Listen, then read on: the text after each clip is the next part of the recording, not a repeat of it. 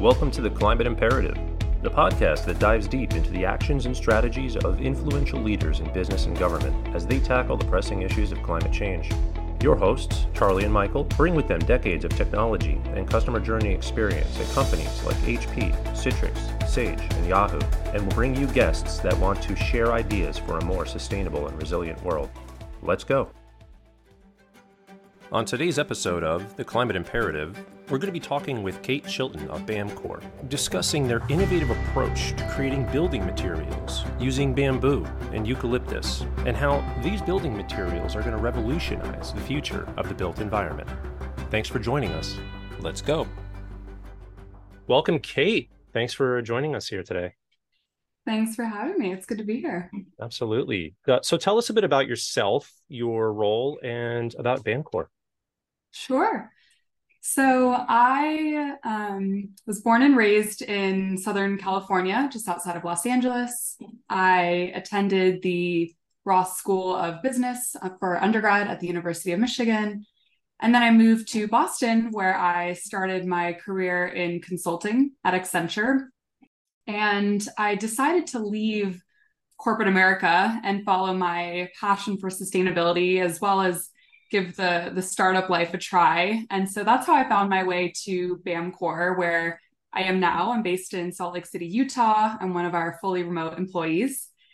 And I joined BamCore initially as chief of staff to the C E O, but I've since taken on the chief sustainability officer role as well. So it's a startup. We all wear many hats. And I think it's really ideal for the same person to be playing both of these roles, mostly because they're very cross-functional in nature. And as I like to say, you know, sustainability should be built in, not bolted on.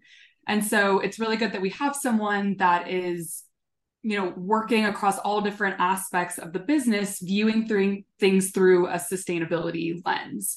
And so I work really closely with our chief marketing officer and our C E O, helping to bring our sustainability story to customers and investors. I support our lead product engineer, helping to find ways to further increase the carbon negativity of our product. Um, I help our sourcing teams in Latin America find new sources of fiber. So, so I really have my hands in a bit of everything. Um, and so that, that brings us to BamCore. Our mission is to decarbonize the built environment by harnessing the best of nature and technology. Why are we f- focusing on the built environment? Well, it's responsible for forty percent of global greenhouse gas emissions. Roughly two thirds of that is from building operations and their energy use. And then an additional third of that is from the building and making of materials that go into buildings, as well as that construction process. It's called embodied carbon. And what we're doing at BamCore is really transforming buildings into climate solutions while simultaneously solving for a lot of the key pain points that the construction industry is facing, by leveraging these super strong, really fast growing biogenic fibers. And so we're doing that by changing both what buildings are built with, their materials, as well as how they are built, or the methods. And so our in part, our in market product is called the Prime Wall. It is a dual panel framing system for low rise buildings, mostly residential. And it's a very unique product in the sense that it tackles both this upfront embodied carbon that I just mentioned. We have a lot lower carbon footprint because we use these fast growing fibers that are bio-based. And then we also are tackling operating carbon. And so by redesigning the way the, the envelope of the building is constructed, it's much more thermally um, superior. And so there's better energy efficiency and lower energy use overall. So we're really unique in the sense that our, our so- solution tackles both of the, those things. Um, you know, most of our competitors, they typically target one or the other, and sometimes at the expense of the other. So you can think of things like insulation that are trying to help with the thermal performance, but they can be really high in embodied carbon. That's a mind-blowing stat that I don't think a lot of people really understand. When we talk about carbon neutrality, net zero goals with organizations, the first thing people jump to is let's bolt solar onto our roof, or we're going to put E V chargers in our parking lot, or we're going to only have almond milk in our refrigerators. And it's it's the idea of, great, you're starting to think about it. But if you want to really make a dent, the built environment really is a place to begin, considering that forty percent number. And I think the thing to add to that, uh, Charlie, uh, correct me if I'm wrong, the current forecast is that every month for the next two to three decades, a New York City's worth of construction is going to take place on the face of our planet. And if that is going to include steel, aluminum, and concrete, it's my belief, and I'm only kind of generalizing this, but it's my belief that a lot of the twenty, thirty, forty, and fifty goals can't possibly be met with that type of embodied carbon and the production-based carbon that is going to be impacting or, or entering the environment.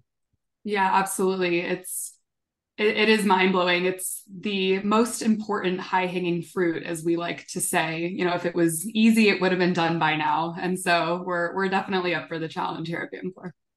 So you talk about bamboo. You're also doing work with eucalyptus. Can you talk a little bit about those two materials as choices for products compared to other bio-based materials or non-bio-based materials?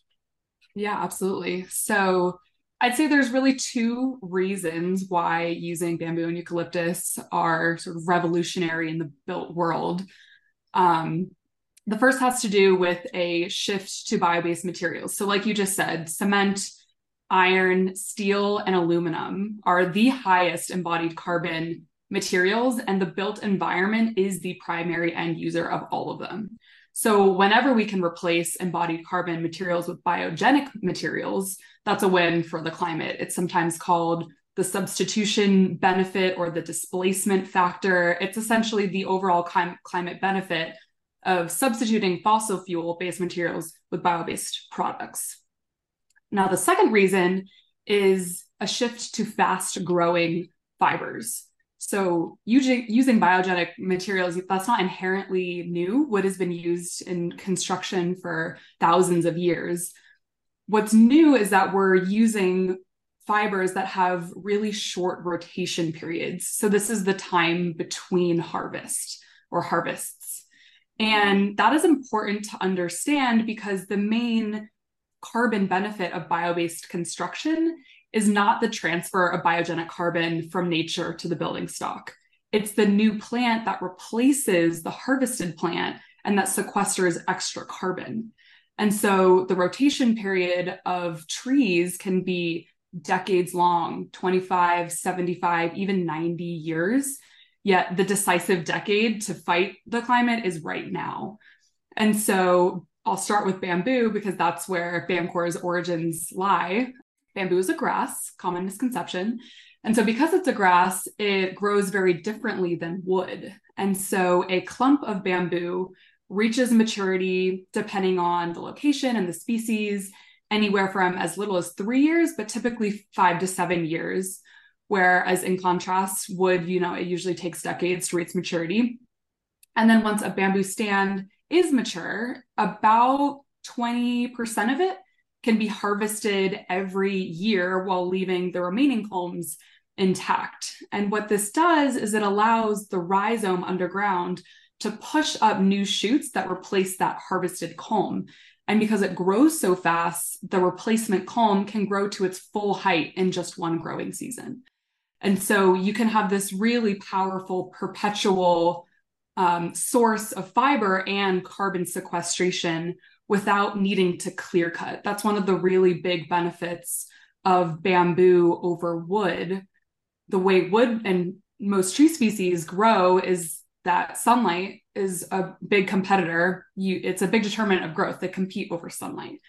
And so you have to clear cut the whole thing when you harvest it. But with bamboo, because you have this inner cutting, It it doesn't disrupt the soil as much. There's far less impacts to biodiversity, and you don't have this really big emissions event and release of carbon into the atmosphere when you harvest. That's bamboo. And then eucalyptus, uh, we think is actually you know, more similar to bamboo than some of its wood cousins in the sense of its speed of regrowth. So you can actually harvest eucalyptus for engineered wood products in twelve to fifteen years. And they also have much higher productivity than Pinus species, which are the ones that are commonly used, which means that they grow more volumes of wood per hectare per year. And so combined, these two traits of eucalyptus make it really, really powerful from a carbon removal perspective. And then on top of that, just to, you know, to add to all of the benefits, both of these species can be planted on degraded lands, which many other tree species cannot. They thrive in these environments. And so that means that they can be really powerful afforestation and reforestation tools, and they can really solve for dual goals of soil restoration and carbon sequestration. What are some of the challenges and obstacles that are involved in the bamboo and or eucalyptus production, and how do you overcome them? Yeah, it's a great question. So plywood manufacturing has had a really long time to develop and become increasingly efficient. You know, for example, a lot of the mills that we work with, and, and mills generally speaking, they use their biomass waste for cogeneration of heat and electricity right at the mill. They have machines that are designed to really efficiently peel and cut and process the plywood. Whereas bamboo, I'll start with bamboo, has not had that same um, manufac- attention to manufacturing. And so the process to manufacture culms into what we call slats, you can do whole pole construction with bamboo, and it's used all over the global south. But what we do is we turn them into little slats that make veneers that then make panels. And that process is pretty new. And so there's still a lot of inefficiency in the process, and there's a lot of waste in the process.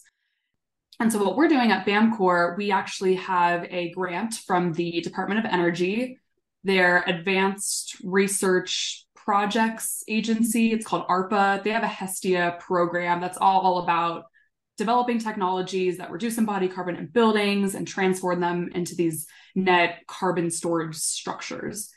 And one of the innovations that we got from this grant, or one of the innovations that we're pursuing, I should say, is to find ways to extract and utilize more of the bamboo culm, more of the fiber, and reduce that waste. Much of it is often left in the plantation when it's harvested.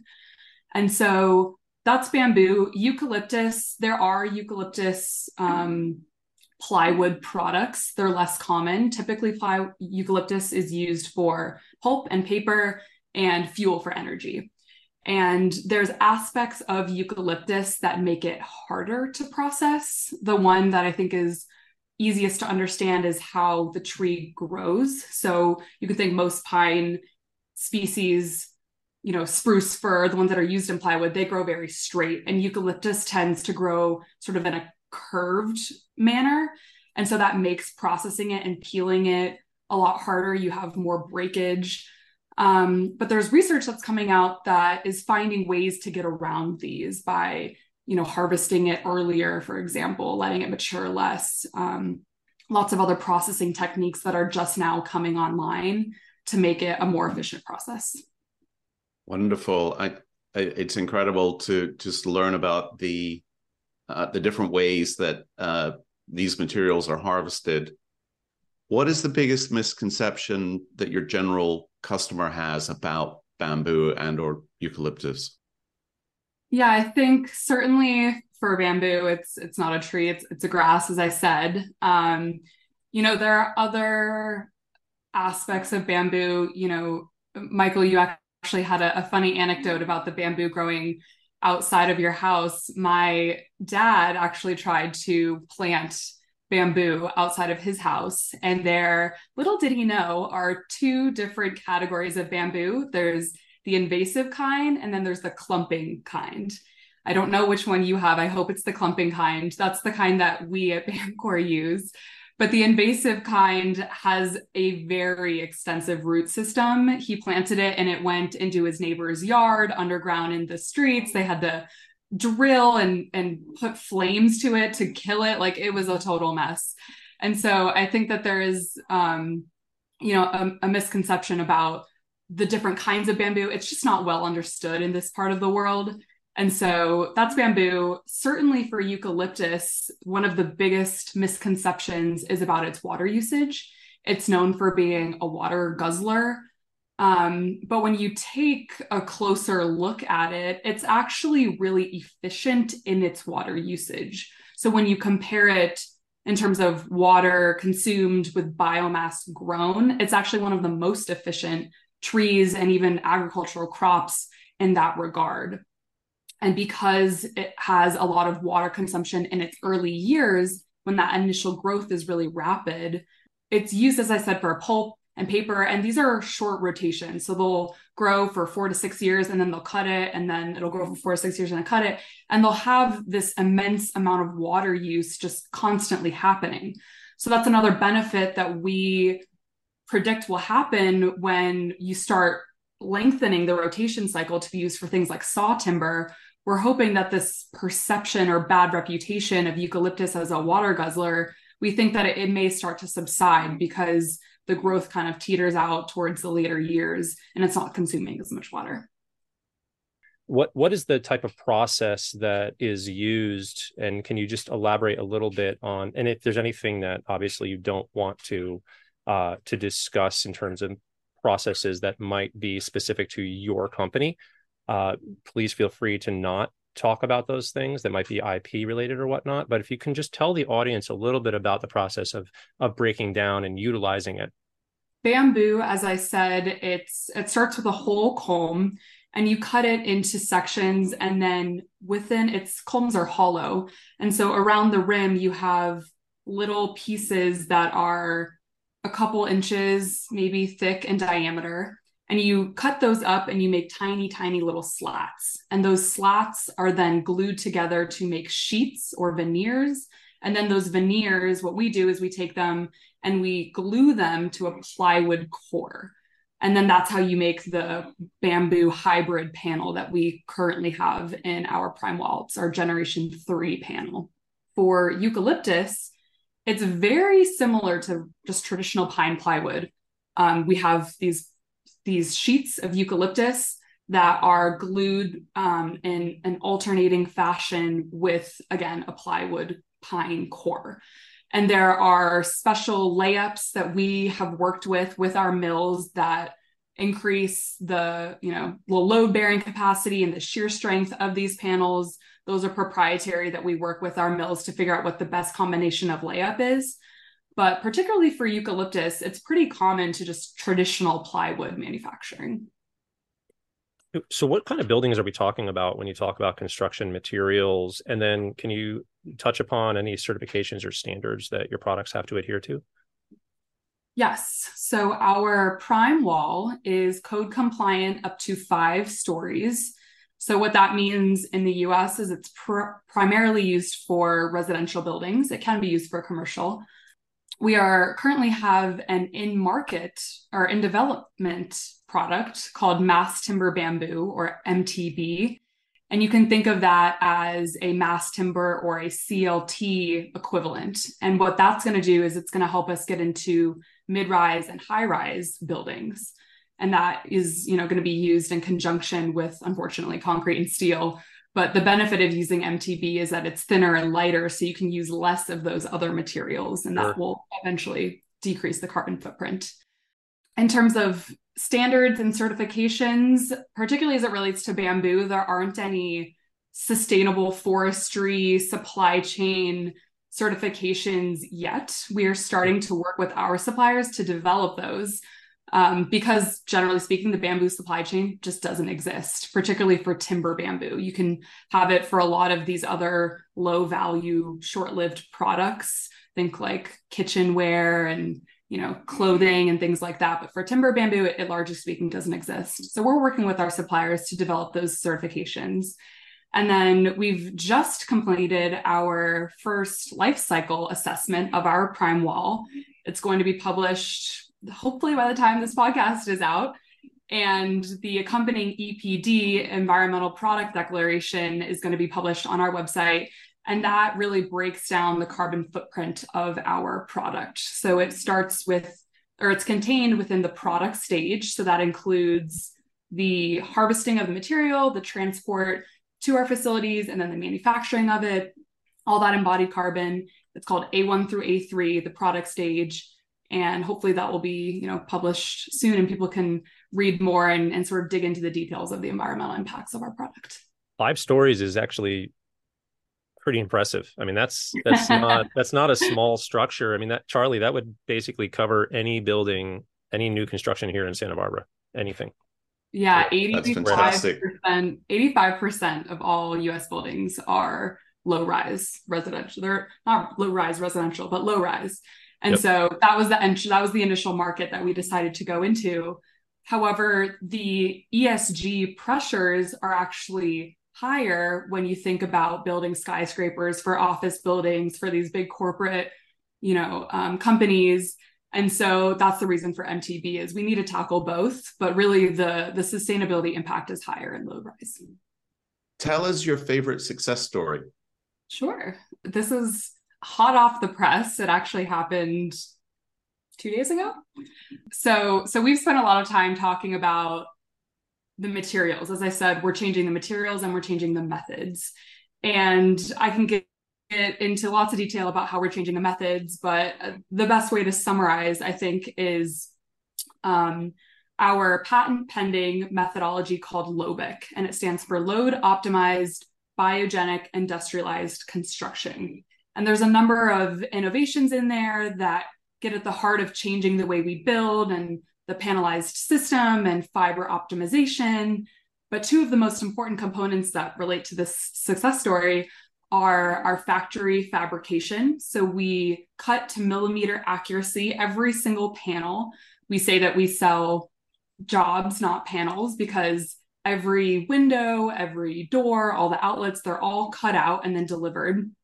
And then the other is ease of installation. And so we have lots of different innovations, including printing actual installation instructions on the panels. We have a digital platform that people can access on the job site that tells them where everything goes. And it's a really easy and simple process. And the huge value proposition of building with BamCore is faster construction. And so a couple of days ago, we completed a pilot. It was a single family home, and they completed all of the structural load bearing elements in one day. So that's all of the exterior walls, the structural framing, and the truss. That was all in one day. You can think usually that takes four days. And so that was something that our team, you know, had had yet to see, um, you know, sort of having all the stars aligned to get us to complete everything in one day. But it was it was really um, amazing to see sort of the art of what's possible and how we can be changing construction to be more efficient and faster. This was just the first one. We are just getting going. And so thinking about all of the time and labor and cost savings, even carbon savings that can happen by having faster construction, it was it was um, it was a nice moment to see. We were all cheering at our desks. That's amazing. Wonderful. It was amazing. I don't know if people appreciate it as, as much as I do because I, you know, work at the company, but I'm new to the construction industry. And so I've had to learn all of this stuff. And yeah, it's it's mind blowing. Yeah, I think once you start learning about what is industry standard, and then you can see innovation really come in and start changing things, you start to get an idea of what the future can look like. So what do you see as the future Uh, that bamboo and eucalyptus will play in the role of sustainable living and building construction? Yeah, absolutely. So the biggest impact that we can have is actually outside of the U S. Um, success for bamboo and eucalyptus will be having it being leveraged in the places where it's grown. Those are the places that, one, need it the most. So you can think about construction in what I'll call the global south is primarily concrete and brick and these high embodied carbon materials. Um, it's it's almost sort of a taboo to have, you know, a wooden house. There's a lot of cultural and perception elements of, of using wood that need to shift. But if we can get there and use these materials in the place that they're grown, that's really where they can have the biggest impact. It's it's a really global solution, and that's why we love it. We started in, in North America because that's where we are, and that's where, you know, timber construction is most prevalent here. But um, the future of these materials really is in the places where they're needed most. If you think about where the biggest increase of population and urbanization and thus demand for structural materials is going to happen, that's in the global south. It's not the global north. And so these two materials in particular, bamboo and eucalyptus, they're actually fantastic for solving for this timber supply and building stock demand conundrum. We can actually be using these materials where they're grown, where they're needed most, instead of growing them in the, in you know North America and Europe and then shipping them to where we want them to be. That's not the most efficient way to, to, to have this. And so success for these two materials is really going to be prolif- proliferation in their local communities and countries and regions. How can our audience learn more about your organization? Certainly. So we have a website, bam core dot com. That is definitely the best way to go and check out our resources. We have a ton of thought leadership in this space. We published a white paper called Carbon Farming with Timber Bamboo in twenty nineteen. And then just last week, we published another white paper about eucalyptus, sort of making the same case. And so there's lots of good content on our website. And then certainly LinkedIn, follow me, follow BamCore, connect. We have a really great chief marketing officer who's pushing out new content. And um, so, yeah, those are probably the best ways to, to follow us. Those nineteen ways are the some of the ways we can go. Yeah, exactly. Well, we'll put we'll put some links in the show notes. And um, it's been really fantastic. We really appreciate you spending time with us today. And I know our listeners uh, will be really intrigued to, to learn more. Thank yeah, you. Thank-, thank you guys for having me. I'm was surprised because I know your backgrounds are more digital. And so I love that you're bringing the, the, the atoms to your show instead of the electrons. I love that. I love that. We're going to put that on a t-shirt. Please do. Thank you so much, Kate. Have a wonderful rest of your day. Thank you. You guys too.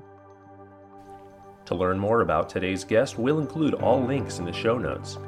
This episode was made possible by Riviera A I, a sustainability data company that puts all of your E S G and net zero data into one screen.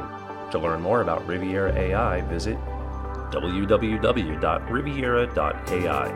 Until next time, thank you for joining us on The Climate Imperative.